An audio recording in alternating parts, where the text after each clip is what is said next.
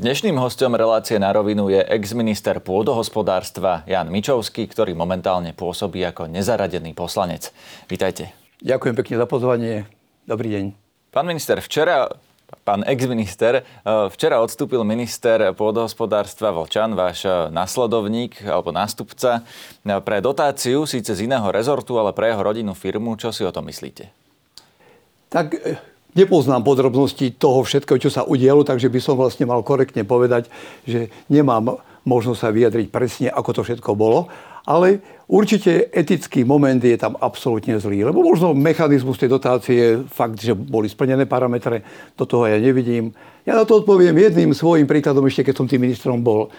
V tom čase môj syn, ktorý 17 rokov robí v štátnych lesoch, vyhral jeden konkurs na riaditeľa závodu a bol som tedy ešte minister a generálny riaditeľ tej firmy, kde ten syn robí 17 rokov a kde myslím, že korektne zabojovalo to riaditeľské miesto, prišiel za mňou pán minister, ten syn bol naozaj najlepší na tom konkurze, na tom závode, takže mali by sme ho teda vymenovať. A ja som to v podstate predtým neriešil, syn je to speli dávno, ale hovorím, pán generálny riaditeľ, vieš čo, nebudete ho menovať.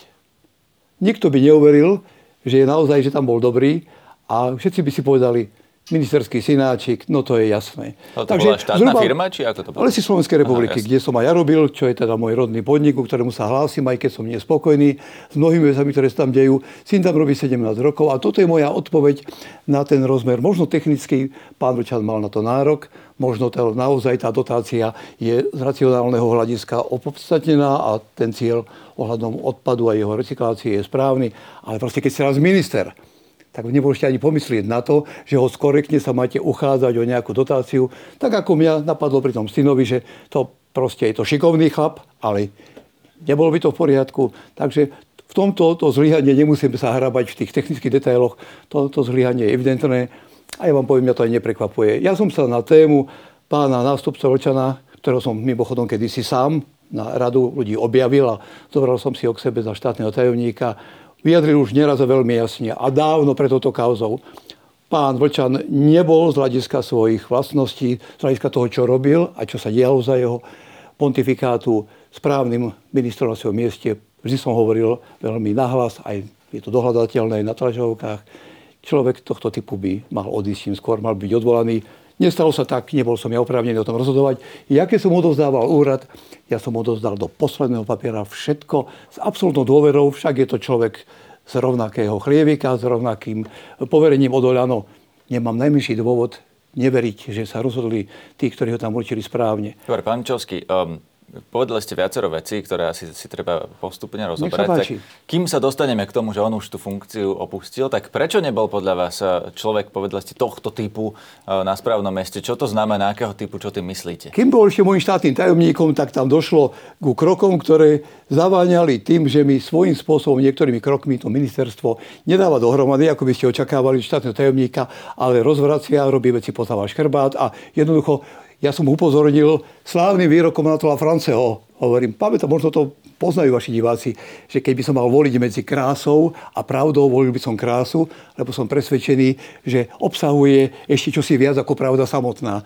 A to som hovoril aj Samovi Vlčanovi. Ty si šikovný chlap. Ty jednoducho naozaj na to máš, lebo veď preto som si aj vybral, lebo vás v tých rozhovoroch presvedčil. No ale ak mi ide teda nie len o tú pravdu, o to, že si šikovný a schopný, ale aj o tú krásu, o to, čo vlastne očakávam od funkčnosti kolektívu, ktorý ma obklopuje 24 hodín denne, tak tam neostaneš, ak budeš pokračovať v týchto veciach. No a keď si pokračoval, tak som sa s ním rozlúčil Zobral si ho pán premiér tedajší Matovič za poradcu a tam začali zrejme kroky, ktoré by som ja mohol vnímať osobne ako urazená, hej, ministerská, sklamaná nejaká osobnosť, čo teda nikdy nebola pravda. Ja som im držal palce, lebo viem, že nie ide o mňa, ide o krajinu. Ale veci, ktoré sa tam diali od prvej chvíle jeho nástupu, boli nezlučiteľné s tým, ako ja vnímam politiku a službu pre krajinu ľudia, no, ktorí bojovali za mňa. Ktorí... Skúste konkrétne, pán Minčovský, čo bolo uh, taký, taký jeho najväčší problém, uh, okrem tohto, ktorý nastal teraz? Uh, skúste povedať jeden, aby sme naozaj boli no, konkrétni, vecní a presní. Keď som tam nastúpil, našli sa ľudia, ktorí mi povedali, pán Mičovský, máme pocit, že, že je konečne tu človek, ktorému veríme. A viete, chceme vám povedať, kde sú tu veľké diery. A ukazovali mi rôzne tabulky, ktoré mi prichádzali na stôl, ktoré skrývali milióny a ja som zrazu zisťoval, že mi prichádzajú na stôl veci, ktoré naozaj sú nekorektné, tak som to začal teda dávať, vyšetrovať. Mal som zriadené špeciálne na tento účel, však viete, akú horúcu stoličku som zdedil, e, protikorupčné oddelenie, kde som mal policajtov, bývalých a šikovných, tí začali chrliť trestné oznámenia. Milióny sme našli takýmto spôsobom vďaka ľuďom, ktorí uverili, že konečne tu niekto, komu po rokoch služby v tom ministerstve, keď mlčali, môžu uveriť. No ale zoberte si, že pán Vlčan hneď v prvých dňoch protikorupčné oddelenie zrušil. To som nevedel akceptovať. No a prišli tam ďalšie veci, ale zase táto téma by nemala byť o pánovi Vlčanovi.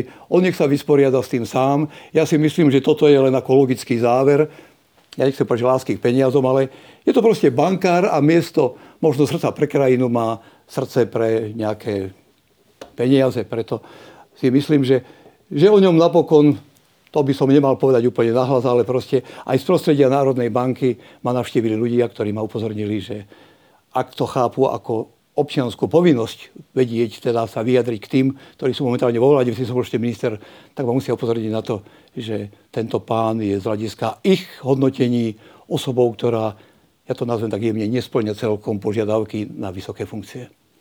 No, e, naznačujete, že vlastne tam nemôžete to špecifikovať. Nechcem ubližovať, lebo napokon viete, to sú veci, ktoré pán Vlčan si to vypočuje a povie, no však veď to, tento Mičovský napokon hovorí nejakú nepravdu. Ja si za tým stojím, čo som vám teraz povedal, ale myslím si, že krajina má aj teraz vážnejšie problémy, ako rieši to, že či láska pána Vlčana k peniazom je zdravá alebo chorá. Ja si myslím, že zdravá nie je a že obhajuje niečo, čo sme už spomínali v úvode, to je proste neobajiteľné. Eticky to človek na takejto stoličke nemôže obhajovať, aj keby to bolo stokrát správne v no, Ale on odstúpil, e, ale vlastne to, čo po ňom zostalo, tá nedopovedaná otázka je, že on si vlastne nechal tú dotáciu. Je to podľa vás správne? Lebo vlastne čo tým stratil, že odstúpil? 2-3 mesiace vo funkcii, alebo teda do septembra, e, keď počítame maj, jún, júl, august, ešte aj september, tak 5 celkovo.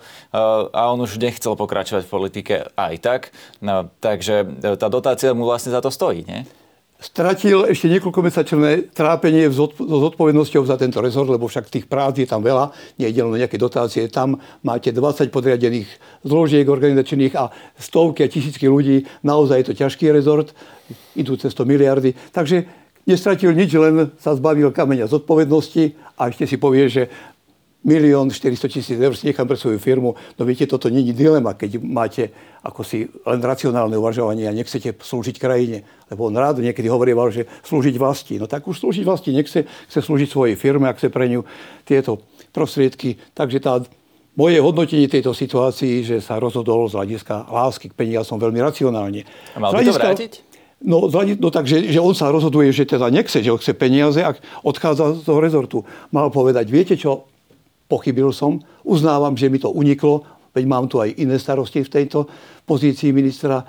Ja prehlasujem, že ma to mrzí, peniaze samozrejme odmietam a ak teda dostanem ešte dôveru po tejto kauze, veľmi rád ukážem, že som sem prišiel pre iné veci ako pre podporu svojej firmy. To by bola asi reakcia, priznať si trocha chybu, lebo možno to naozaj bola chyba, nebudeme sa baviť o tom, že kto všetko za tým bol. A tak by som to povedal, že by to bolo možné riešiť džentlmensky. Ak ma chcete odvolať, ponúkam svoju funkciu a ak mi ešte uznáte, že, že som pochybil a chcem to napraviť, tak mi ešte tú no, šancu dajte. To sa nestalo. Tú dotáciu dostal od iného ministra. Nepredelil sám sebe, ale dostali od eh, ministerstva pána Budaja. Ehm, eh, sú napríklad opozičné strany, ktoré tvrdia, že aj pán Budaj by mal skončiť, keď pridelil eh, dotáciu firme rodiny ministra z jeho vlády. Eh, ako sa pozeráte na pozíciu pána Budaja v tomto? Určite aj to je citlivá téma, lebo samozrejme dvaja ministri, ktorí vedia o sebe, tak by mali vedieť takúto veci nejakým spôsobom navzájom povedať, že počúvaj, toto je niečo, cesta, po ktorej nemôžeme ísť. Takže to je otázka na pána ministra Budaja, ktorému ja osobne verím. Verím, že nemal možnosť, alebo možnosť, keby aj bola, ale nemal to absolútne vo svojich rukách, aby zisťoval každú no, jednu dotáciu, chyba. ktorá... Nemal by naozaj minister mať ministerstvo vo svojich rukách? No, ale že viete, máte obrovské množstvo dotačených rôznych schém a máte, ja tiež, kľudne by ste sa mohli spýtať, no však a pán minister Mičovský, keď ste boli vo funkcii, u vás sa nedávali dotácie. Myslíte, že som vedel o každom mene, ktoré je za tým skryté? Určite nie. Takže Sieť od ministra by vedel o každom kroku a zodpovedal za všetky rozhodnutia svojich podriadených Politicky je to správne, ale technicky je to nemožné. Takže toto naozaj si myslím, že dá sa celkom uveriť, že ak teda Vlčan nepovedal Budajovi, že chcem takúto počúvať, aby si nemal na tým nejaké problémy, mohlo sa stať, že, že to jednoducho objektívne nevedel. Že teraz, ak sa to o tom dozvedel, tak je povinný samozrejme urobiť kroky, aby vlastne tá etická stránka veci bola naplnená a urobiť všetko preto, aby tie peniaze, ak ešte neboli vyplatené, lebo ja mám informáciu, že neboli, aby sa tak ani nestalo, aby sme teda tú čiastku, ktorá mala byť takto podivne určená na tento účel a zachránili pre spoločnosť, lebo tam mi vadí aj to, že keby to bolo nejaká masová záležitosť, že teda stráca sa tá dotácia medzi desiatkami a desiatkami ďalších takýchto podporených projektov, no ale keď ich tam bolo 8 a z toho 7 z nejakých dôvodov neboli úspešné a práve tento jeden úspešný bol, tak tam už je tak trocha otázka, že či naozaj o tomto výnimočnom úspechu nemala byť ministerská kancelária informovaná. Čo by, mal urobiť, čo by mala urobiť pani prezidentka? Pretože premiér Heger už reagoval, mal prejav v televízii, kde e, priznal dokonca svoj podiel zodpovednosti na chaose. On to tak nazval, že Slovensko je v chaose a ja mám na tom tiež svoj podiel viny. E, myslíte si, že pani prezidentka by mala ďalej držať túto vládu pri moci? Nemala by vymenovať úradnícku vládu, keď už toľkokrát povedala, že ešte jeden ďalší problém a vymenujem úradnícku vládu. Keď zrazu e, vlastne nemáme poobsadzované e, ministerské funkcie, štátne úrady, alebo teda ministerstva riadia štátni tajomníci, e, čo by mala urobiť prezidentka? Ja ešte poviem k tomu prejavu, ale som samozrejme počúval. Možno by sme sa mohli baviť o tom, či dikcia, slova a nechytať za slovo, že či boli všetky použité úplne správne, ale tá podstata, tá istá pokora, priznanie si viny, vo extrémne ťažkej situácii, ktorú táto vláda mala, bol som jej súčasťou a dobre viem, že ani zďaleka nie všetko to, čo v médiách sa hovorí a čo sa stalo potom takou silnou témou pre kritiku, bolo tak, ako to v skutočnosti tá vláda riešila. Boli to extrémne ťažké pomery. Takže ja si myslím, že ak pán premiér teraz priznal včera v tom prejave tak trocha pokorne a myslím, že aj celkom pravdivo, že, že má na tom podiel, však má, tak s tým sa nestalo nič zlé a nemožno z toho robiť záver, že jedná sa o nejakého neschopného človeka, ktorý vlastne tam nemá čo robiť. Lebo viete, kto si myslí, že všetko vyriešil dobre a za jeho e, zodpovednosti sa nič nestalo zlého, tak ten obyčaj neklame.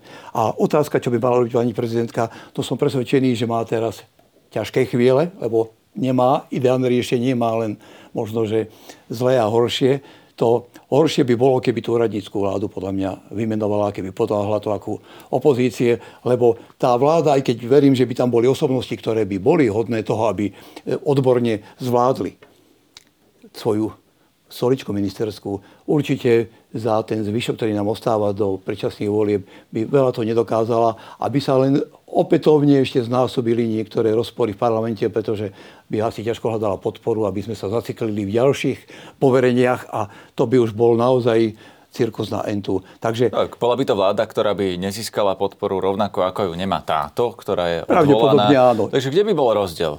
No žiadny, len akurát to, že by tam prišli ľudia, ktorí by možno potrebovali ešte ďalšie desiatky dní na to, aby vôbec zistili, že na čo sa posadili a čo ich tam čaká, tak ja si myslím, že vláda, za prvé teda chcem zdôrazniť, že naozaj to zlyhanie, ktoré sa aj pripisuje v tých médiách, vypadá inakšie ako bola skutočnosť. Ona až tak nezlyhávala. Borila sa možno nešikovne, boli sme možno nepripravení, však bol som súčasťou tejto vlády, áno, možno bolo veľa dobrých úmyslov a veľa chcenia a málo remyselnej politickej zručnosti, ale hovoriť o tom, že táto vláda už nemôže tých 5 mesiacov tu byť, to samozrejme ide pekne do pusy opozície, ale ja myslím, že aj to, čo doteraz urobili tí ľudia, teraz mi nejde o konkrétne ministerstvo, ale unblock, tak nemám žiadne obavy, že napriek všetkým búšeniam opozície by táto vláda nedokázala pod vedením Meda Hegera doviesť krajinu relatívne zaujímavým, aby som si dovolil povedať, aj naozaj veľmi dôležitým voľbám. O každých sa že sú dôležité, ale ja to vnímam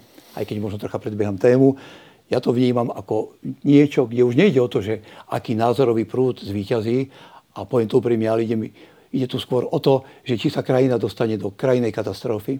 Keď ja vnímam tú červenú hnedú zástavu, ktorá sa dvíha na tom opozičnom spektre, veľmi vysoká, dá sa povedať veľmi aj účinne. A mne to pripomína časy, ktoré sú v histórii Slovenska alebo aj Československa zaznamenané veľmi tragicky. A na Čo tým konkrétne by... myslíte? Ja teda uh, môžem Mám... typovať, že myslíte, uh, že... Uh, Myslí vláda... víťazstvo fašizmu, teda, keď...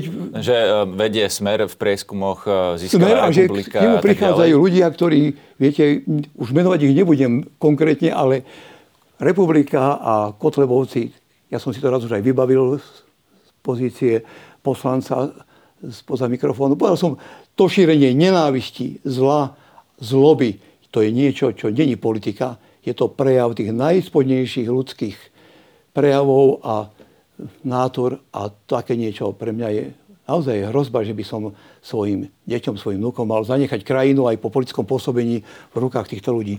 Preto no dobré, si... ale počkajte, nemá práve táto vláda na tom podiel, že rastie Robert Fico, nevydláždil Igor Matovič cestu naspäť Robertovi Ficovi tým, čo ste vlastne pomenovali, že e, neznalosť toho politického remesla, že sa spravilo veľa chýb, že sa tie krízy nezvládli až tak dobre. E, nie je práve vina Oľano to, že ste neudržali, vy ste vtedy tam boli tých 25% voličov, ale že ste ich teraz prepustili tej opozícii? Určite je. Určite je to aj vina Oľano, je to určite aj moja vina, lebo ja som presvedčený, že to zostávanie vlády bolo s tým najlepším úmyslom. Naozaj bojovali sme v opozícii roky za to, že tu bude poriadok a myslím si, že prišli ľudia, ktorí to mysleli úplne vážne. Ja sa medzi nich hlásim a tak som to cítil aj u mnohých svojich kolegov. Ale boli sme nepripravení. Bol som ja nepripravený. Chýbala nám práve tá príprava, aby človek vedel, že, že bude mať túto zodpovednosť. Viete, možno nás to až prekvapilo, aj tých 25%, alebo mňa, keď to takto priznám aj u vás v tejto relácii, ja som sa v podstate, že budem ministrom dozvedel z tlačovej konferencie, ktorú mal Igor Matovič o, o vymenovaných členov vlády. Pár dní predtým mi povedal, že uvažujem s tebou, že budeš ministrom. Ale však máme tu iné typy, veď ja už som tak trocha výbehový typ. Ale tebe to bude pasovať. Viete, tak ja som bol za to aj vďačný. Ja som nemal dôvod, aby som takúto zodpovednosť neprijal. Ale som si uvedomil, že keď potom vstúpite do tej atomovej elektrárne s tým obrovským množstvom káblíkov a rôznych kotlíkov, ktoré tam vrú, a viete, tam, kde som siahol, tam boli naozaj, ako som to aj spomínal, tam boli dôvody na trestné oznámenia no tak potom zistíte zrazu, že ste nepripravení na to. Nie je možno psychicky a aj odborne, aj keď moja odbornosť v polnospodárstve určite bola predmetom diskusí, ale možno personálne. Vy, vy už sedíte na tej stoličke a hľadáte, kto mi bude robiť štátneho tajomníka. A a kto bude robiť tých generálnych riaditeľov, a tu máte len ten najbližší okruh spolupracovníkov, najdôležitejších, kto vám bude robiť generálnu tajomničku, generálneho tajomníka. A boríte sa s tým, ale zároveň tu už ste lietajú... nemali premyslené vôbec voľano, že kto obsadí aké posty, kto... Nemali ste Mo... ľudí na to. to. To ste mi práve povedali, že personálny problém Personálne, bol, že... ja na ministerstve podhospodárstva som mal obrovský problém nájsť spolupracovníkov a keď som aj takých myslel, že mám, lebo napokon som pochádzal z lesníckého prostredia, kde sme klepali na dvere ministerstva, že toto, čo sa deje minimálne pre rezort lesníctva, je zlé. No ale tí ľudia potom v istej chvíli, keď som ich oslovil, viete, tak príde taká potom už reálna úvaha. Už len nebojujete za lepšie zajtrajšky, ale zrazu máte ponuku, aby ste prijali konkrétnu pozíciu. Tak niekto je buď býva veľmi ďaleko, niekto tú robotu, čo má, má rád aj takú, aká tam je, niekto má rodinné dôvody na to vážne. Takže ozaj to zabezpečenie personálnej kvality by malo byť pri nástupe do takejto stoličky aspoň pre tie najdôležitejšie pozície takmer jasné. Nevravím, že tam sa nemajú veci. Takže ak dali ste pôvodnú otázku prvotnú, že či na to nemáme podiel, mali sme. Nie tým, že by sme mali zlé úmysly, alebo že by sme naozaj nechceli dotiahnuť do reálnej podoby tie protikorupčné sluby, ale to, že sme si neuvedomovali, že ten rozsah zodpovednosti bude ťaživejší, väčší ako sme si mysleli. Takže v tomto ohľade, lebo napríklad na konto Igora Matoviča. Viete, ja som tam zažil veľa vecí, keď mi povedali, čo všetko ministri predchádzajúci išli skladať účty, kde všade sa museli skloniť pred kým a posluchnúť, hoci bol minister a poslúchal. Ja tu prehlasujem a robím to s plným vedomím, že nie je tam ani jedna sekunda spochybnenia za tých 16 mesiacov, či koľko som to bol ministrom, že by niekto či Igor Matovič alebo jeho ľudia prišli a že by mi teda povedali, tieto peniaze pôjdu niekde inde, tam toho tak rozhodneš, toto vieš, čo radšej nerozhodni. Naozaj tá sloboda rozhodovania mňa vo funkcii bola obrovská a nemôžem povedať, že by niekto nejaké takéto také robil. To slúži k úcti, lebo to tak nebolo v minulosti. Áno, rozumiem. Tam e, tá vláda mala už iné problémy, teda to sme už pomenovali. Teraz sa chcem opýtať, že čo teda ďalej? Či budete kandidovať ešte vy? Osobne? Nie, ja to otvorene hovorím, že veľmi budem robiť všetko preto, aby som podporil podľa možnosti čo najúčinnejšie zoskupenie demokratických síl, lebo myslím si, že keď tu máme 4-5 strán, ktoré budú bojovať o 5%, tak to pán Fico aj so svojimi potenciálnymi partnermi už teraz sa môže začať tešiť na vládu. No, je potrebné... Čo to znamená konkrétne? Lebo tie strany sú momentálne rozdrobené, sú tu teda demokrati Eduarda Hegera.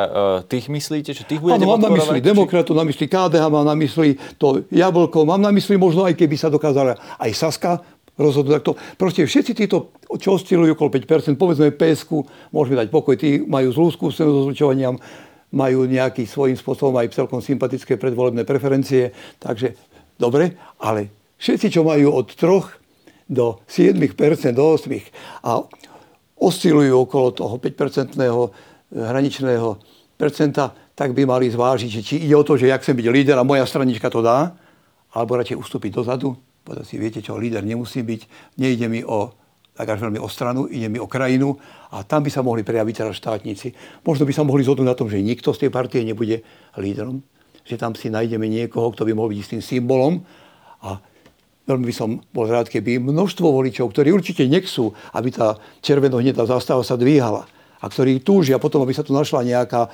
protiváha, bolo by veľmi fajn, keby sme mohli čistým svedomím bez obavy z prepadnutia hlasov povedať, aj keď ste sa dali dohromady z rôznych Dobre, pán Mičovský, toto sa nedieje. Toto sa, to nedieje. sa nedieje. Všetci vyhlasujú, že pôjdu samostatne, tak ja sa vás pýtam, či budete za niekoho kandidovať, alebo sa o to budete uchádzať až v momente, keď sa vlastne tie strany spoja. Ja otvorene som povedal, a to môžem zopakovať, kandidovať nebudem, urobím všetko preto, aby som nemusel byť na kandidátke.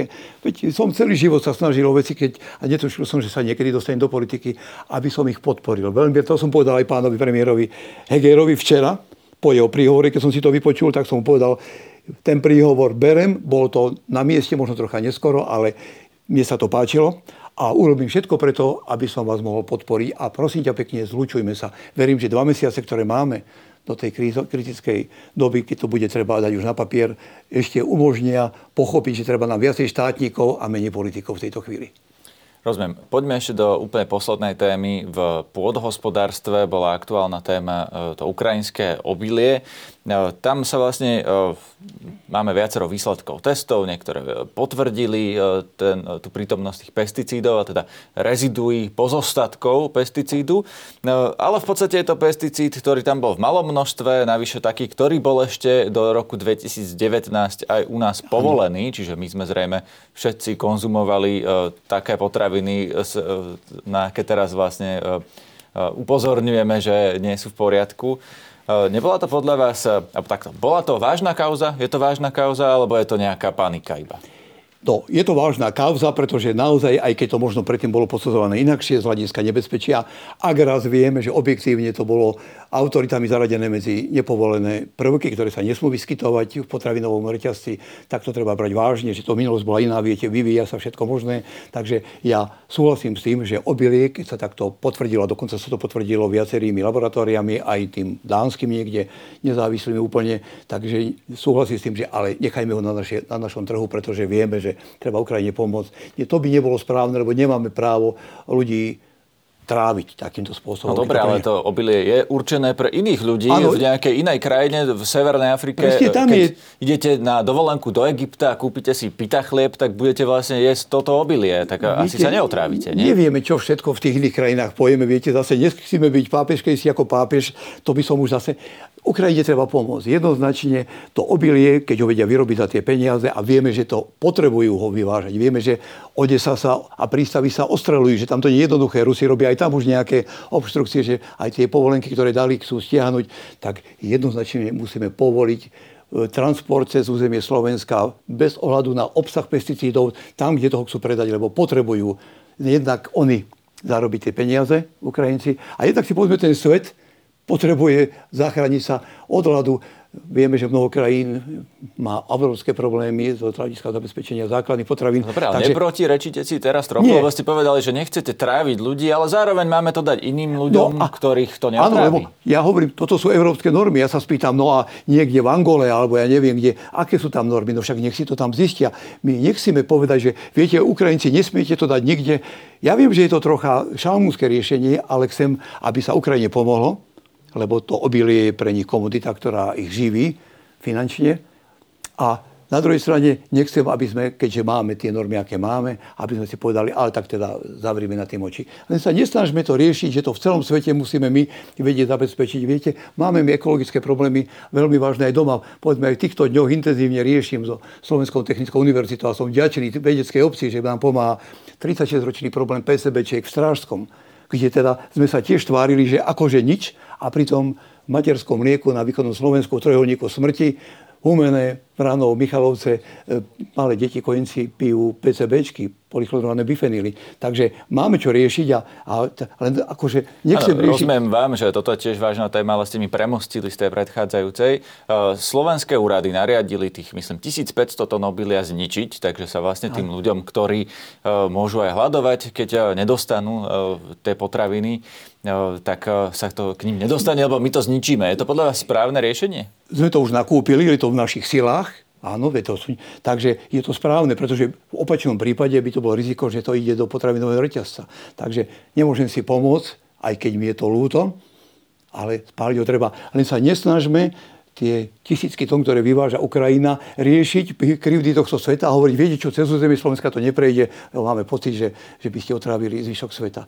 Ja rozumiem, že nájdete ľahko tu dôvod na to, aby ste spochybnili takéto tvrdenia. Ja sa len snažím e, povedať to, ako to cítim. Je tu vlastne problém dvoch vecí. Podpory aj Ukrajiny, ktorá bytosne potrebuje exportovať obilie. A je to otázka zdravia Slovenska, lebo motorici si veľmi radi hovoria, riešme najprv to, čo na Slovensku. No v tomto prípade by som povedal, že svet je zaťažený množstvom ekologických potravinových záťaží, takže asi ich nevyriešime zo Slovenska riešme to, aby ľudia mali na Slovensku zdravé potraviny. Nie je to ani zďaleka vždy isté, že sa nám to darí, aj keď verím, že robíme úradmi všetko, čo sa dá z hľadiska kontrol. Viete, ten trh je otvorený, tak naozaj veď môžeme spomenúť našich severných susedov, Polsko, vieme, čo všetko už sme zažili, niekedy aj tu, takže je čo robiť. Len tu by som zase v tejto kritickej situácii, keď ide o prežitie nášho východného suseda a pomoc, ktorú ja som veľmi vďačený aj tejto vláde, viete, to sme nespomenuli, že jednoznačne, aj keď sú to rozpory, koaličné, že jednoznačne podporujeme prozápadnú orientáciu Slovenska a podporu krajine. To je tak dôležitá téma, že to, že sa Matovič hádal so Solíkom, to, to možno história vyrieši veľkorysa, možno im to aj odpustí, alebo zaradí, no tak boli ste nerozumní.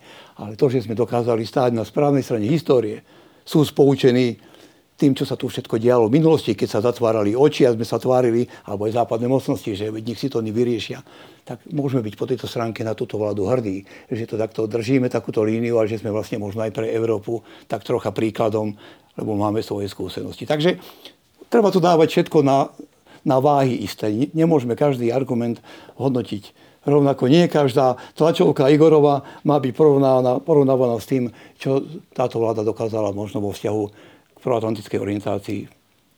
Ďakujem vám za rozhovor. Ja ďakujem za pozvanie. Neviem, či som vás uspokojil, alebo či mi veľa vašich poslucháčov bude hovoriť, že čo si to asi narozprával. Chcem vás uistiť, vašich poslucháčov, že som to povedal tak, ako to cítim. Ďakujem ešte raz.